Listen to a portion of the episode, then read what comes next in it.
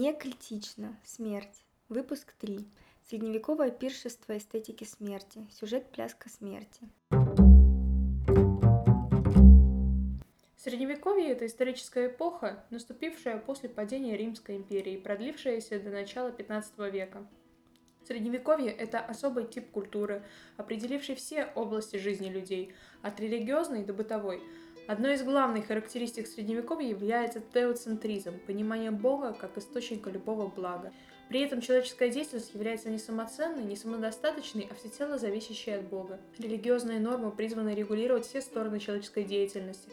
Они являлись определяющим фактором для литературы и искусства того времени.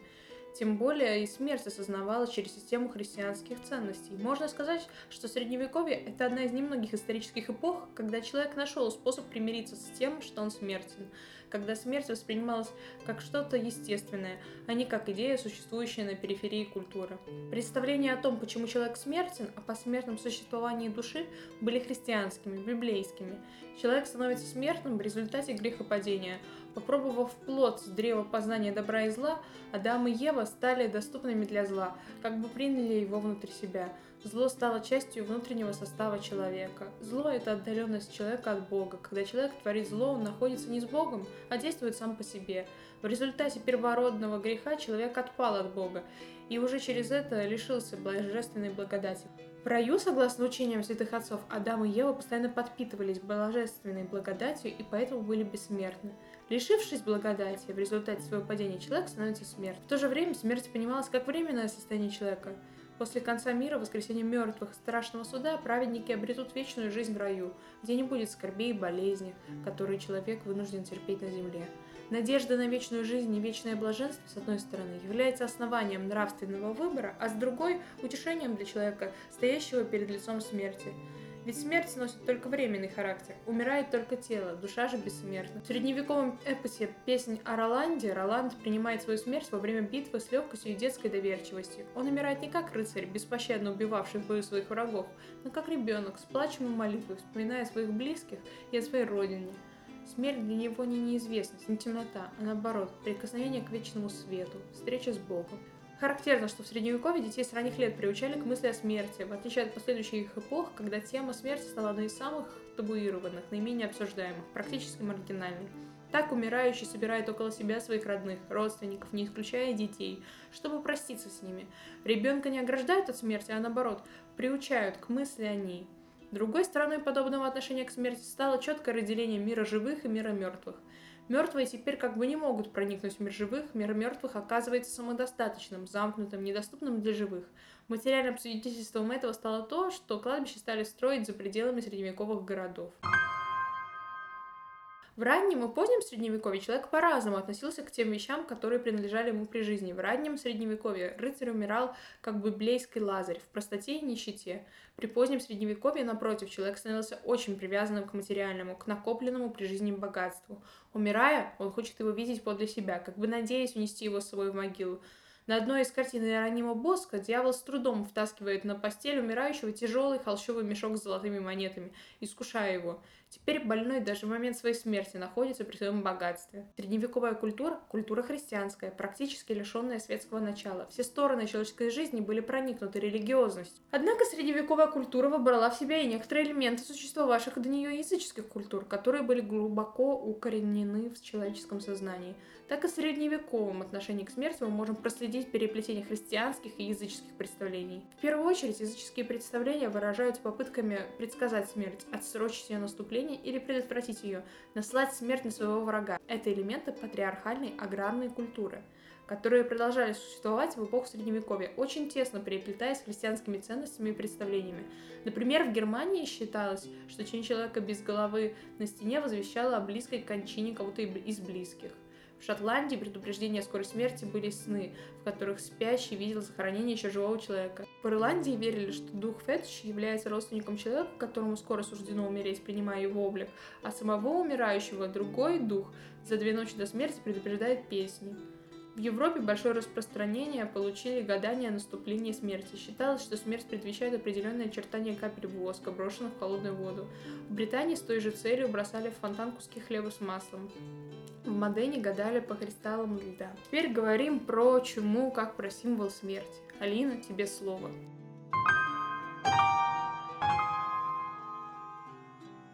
Чума – это персонифицированная смерть, а персонифицированная смерть в средневековом изобразительном искусстве имеет вид один и тот же. Это скелет, ну или либо обтянутый коричневой кожей высохший труп с опять же скелетизированным лицом.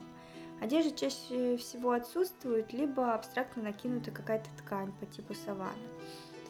А у смерти в позднем средневековье есть своя иконография, основной темой которой является бренность человеческой жизни и близость смерти – так, смерть всегда присутствует непосредственно рядом с людьми, принимает участие в развлечениях, сидит за общим столом. Даже на фреске «Смерть, играющая в шахматы» она сидит не напротив, а рядом со вторым игроком. Она танцует, играет на музыкальных инструментах, увлекая живых за собой. Это, например, знаменитая пляска смерти. Или же она может находиться позади, как бы незримой для человека – Примерно так три черных скелета преследуют юную Марию Бургундскую на страницах часослова, законченного после ее смерти. А в руках у персонифицированной смерти или, например, чумы можно часто увидеть лук и стрелы, либо длинные стрелы без лука, которые она мечет в людей – так, в муниципальной регистрационной книге Арвиста 1348 года есть запись, которая свидетельствует об огромном количестве смертей вследствие чумы, заразящей всех своими стрелами. Именно из-за восприятия болезни как разящих стрел святой Себастьян и стал неожиданно для себя самого а, защитником от чумы и покровителем зачумленных. Логика тут простая. Он был убит стрелами. Следовательно, за них отвечает. Заодно, к слову, покровительствует лучникам. Два в одном. А со святым а, Рохом поинтереснее. Вот он непосредственно связан с чумой и исцелял заболевших а, а, именно молитвой. Он и сам переболел и подвергся гонениям. Когда пришла холера, ему еще и холеру приписали. А проблема лишь в том, что вообще непонятно, кто он был такой и откуда он взялся. Традиция относит его к началу XIV века, но мы понимаем, что он должен был быть э, современником эпидемии 1340-х годов, если, конечно, вообще он существовал. Возможно, это какой-то собирательный образ, а, но можно возразить, что слово «чума» в его житии может указывать вообще на любую инфекционную болезнь. А, но, тем не менее, в иконографии у него обязательно присутствует чумной бубон на ноге. Так что, в принципе, можно сказать, что он жил в середине XIV века, а, действительно помогал больным и уже тогда почитался в народе. А после смерти ему, как, собственно, было принято, состряпали житие, заимствовав фрагменты из биографии других святых, а годы жизни для солидности отодвинули на полвека раньше полностью атрибутированных иконографически оформленных изображений святого Рока э, полно с начала 15 века. Может, конечно, возникнуть э, довольно закономерный вопрос. Если чуму, как и все бедствия, э, с которыми должен справиться народ, насылает Господь за грехи, то почему же святые от нее защищают и почему святые от нее даже страдают? Во-первых, чума, несмотря на аналогию со стрелами, разящими каждого в отдельности, это бедствие все-таки коллективное, за коллективные грехи. То есть совсем не обязательно, что оно поражает а, именно и только грешников, которого, которым из заступничества не положено. Совсем наоборот, оно поражает, а, чума поражает всех, и младенцев, и стариков, и монахов, и королей, богатых и бедных, неважно. Здесь можно сказать, что чума несет а, такую социальную роль социальной справедливости. Например, в плясках смерти вместе со смертью пляшут представители всех сословий, всех возрастов, все здесь равны, все как умрут. Да, как в коммунизме. А, и даже тот, кого чума миновала, он все равно все-таки э, умрет. Э, кроме того, э, мотив кары и гнева Господня идет в связке с мотивом заступничества. Святые Дева Мария, святые или Дева Мария заступаются перед Богом за людей и тем самым спасают их. А в 15 веке в католичестве появляется мотив покрова Богородицы, который уже известен в православии, которым а, этим покровом а, Богородица укрывает людей от чумных стрел. Такой сюжет изображен, например, на алтаре церкви в Геттингене. А, в стрелы в этом случае мечет сам Христос – хотя тем не менее есть изображения, на которых он передает сам стрелы смерти или сам выступает в роли заступника перед э, Богом. Современным людям все-таки привычнее видеть смерть э, не со стрелами, а с привычной косой. Довольно часто в энциклопедиях можно увидеть указание, что коса стала символом смерти именно во время эпидемии чумы, как болезнь, которая выкашивала людей. Образы смерти с косой существовали, существовали и в 15 веке, но их довольно мало, и сложно сказать, в это, в это ли время образовалась единая такая иконография смерти с косой. Здесь все, наверное, немножко сложнее. Но неоспоримо, что, конечно, такой образ появился из-за того, что смерть, э, вероятнее всего, выкашивала людей вот так вот горстями.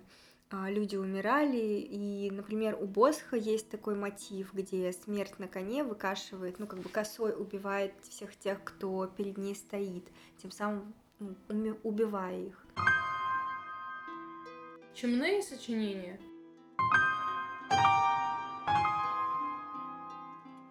Ученые и врачи не оставались равнодушными происходящему, и в средневековой литературе появилась самостоятельная, обширная область чумных сочинений. Одним из первых э, был трактат э, Compendium de Epidemia per Collegium Facultatis Medicorum Parisis Ordinatum, относящийся к 1348 году, то есть к начальному периоду Черной смерти. Также из многочисленной литературы того времени можно отметить сочинение Яна Черни – которое на много веков пережило автора. Сочинение о моровых болезнях и о том, как люди должны вести себя перед ними во время них, созданное в Яном Черне в течение 137 лет, переиздавалось 10 раз. Из чумных сочинений мы можем почерпнуть немало интересного о санитарных условиях в городах того времени. Вместе с автором одного из них можем воскликнуть.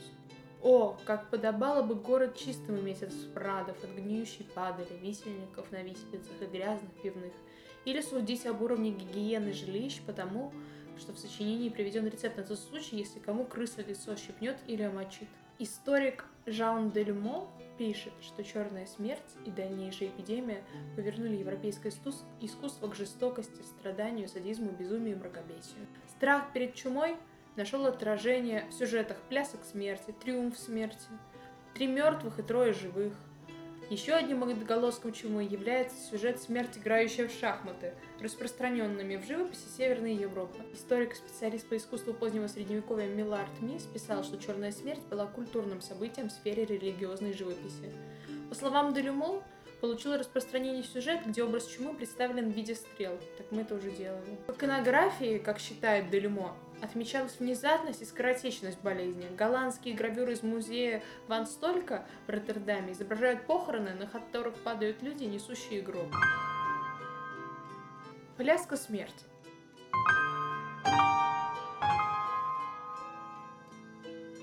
С эпидемиями чумы связан традиционный жанр европейской средневековой иконографии – пляска смерти, иконографический сюжет, представляющий танец скелетов со стихотворными комментариями. Обычно возникновение жанра пляски смерти относят к середине XIV века, когда вюрцбургский доминиканец в Центральной Германии примерно в 1350 году создал текст, где на иллюстрации 24 персонажа пляшут на ночном кладбище – Вюрцбургская пляска смерти имеет сложное происхождение и возникла как реакция на эпидемию чумы 1348 года.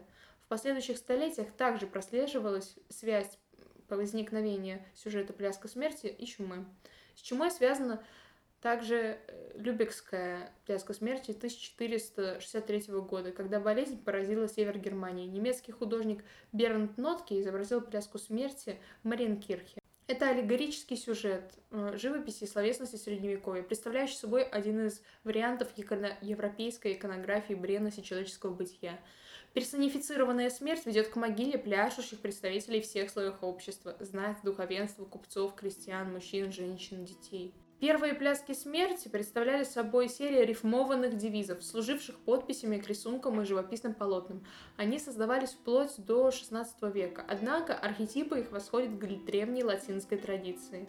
Можно сказать, что «Пляска смерти» — это род аллегорической драмы или процессии, в которой главным корифеем являлась смерть, которая некогда представлялась в лицах и часто изображалась в картинах, гравюрах и скульптурных произведениях на западе Европы. В основании ее содержания лежали идеи о ничтожестве человеческой жизни, ежеминутно угрожаемой кончиною, о мимолетности земных благ и несчастий, о равенстве всех и каждого перед лицом смерти, внезапно сражающей и папу, и императора, и последнего из простолюдинов, одинаково неумолимо уносящие из торца и юношу, и новорожденного младенца. Подобные идеи коренились в самой сущности христианского учения, но особенно занимали умы в эпоху средних веков, когда под влиянием тяжелых условий жизни воображению простодушного верующих смерть представлялась суровой карательницей злых и благодетельницей добрых и притесненных, открывающих для них двери в другой, лучший мир. Мысли о смерти и о чете всего земного получили особенно широкое распространение в народных массах – около конца X века, когда ожидалось близкое наступление кончины мира, конец света. Вероятно, около того же времени явились первые попытки народной словесности облечь эти мысли в поэтические, образные рифмы. Впоследствии, в годы мировых поветрий и других общественных бедствий, такие попытки учащались приводили к сочинению более сложных и замысловатых аллегорий. Вначале смерть олицетворялась то в виде земледельца, поливающего поле человеческой жизни кровью, то в виде могущественного царя, ведущего беспощадную войну с людским родом и тому подобного. Позже же в содержании подобных сочинений начинает преобладать горький юмор. Смерть изображается, например, ловким шулером, наверняка обыгрывающим всякого партнера, или водителем хоровода, в котором невольно участвуют люди всех возрастов, званий и состояний, или злорадным музыкантом, заставляющим всех и каждого плясать под звуки своей дудки. Такие насказания пользовались большой популярностью, и так как по заключавшемуся в них назидательному элементу могли служить к укреплению религиозного чувства в народе, то католическая церковь вела их в круг мистерий и допустила их изображение на стенах храмов, монастырских оград и кладбищ. Драма и танцы были в ту пору неразрывно связаны между собой.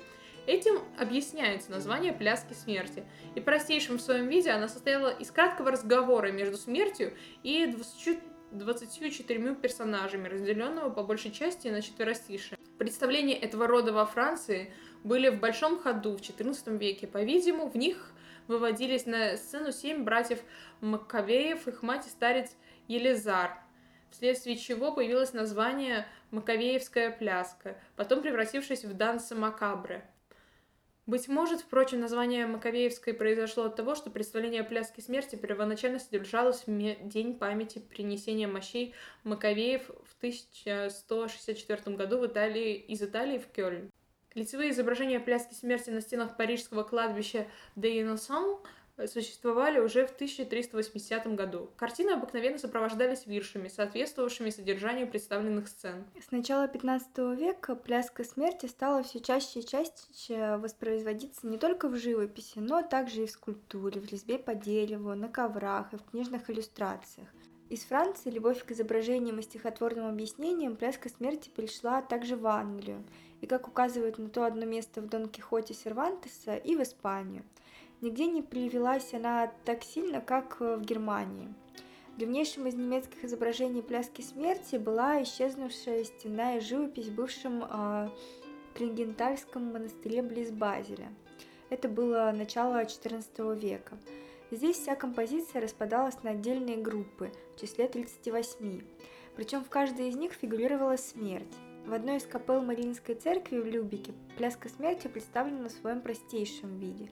24 фигуры, изображающие духовенство и мирян в нисходящем порядке, начиная с папы и кончая крестьянином, перемещаясь, перемежаясь с фигурами смерти а, которая приняла облик закутанного в саван сморщивающегося человеческого трупа, все держатся друг, рука об руку и образуют э, такую вереницу, которая корчится и пляшет под звуки флейты, на которой играет как раз сама смерть, представлена отдельная, а, которая представлена отдельно от прочих фигур. Стихотворные подписи под этой картиной а, на нижненемецком, нижненемецком наличии отчасти сохранили. Несколько позже была написана «Пляска смерти», сохранившаяся в синях под колокольней церкви Святой Марии в Берлине. Там 28 танцующих пар. А Клингентальская пляска смерти была повторена. А, это было где-то в середине 15 века. Она была повторена на стене мирского кладбища при Базельском монастыре Доминиканского ордена. Число и расположение пляшущих фигур осталось без изменения. Но в начале э, композиции были прибавлены священник и скелет, а в конце сцена грехопадения Адама и Евы. Эта живопись, которая была реставрирована в 1534 году Гансом Глубером, погибла в 1805 году при сломке стены, на которой была исполнена. Под названием «Базельской смерти» она пользовалась известностью во всей Германии, служила прототипом изображений того же сюжета в других местах нередко воспроизводилась в рисунках рукописей, книжных гравюрах и терракотовых фигурках.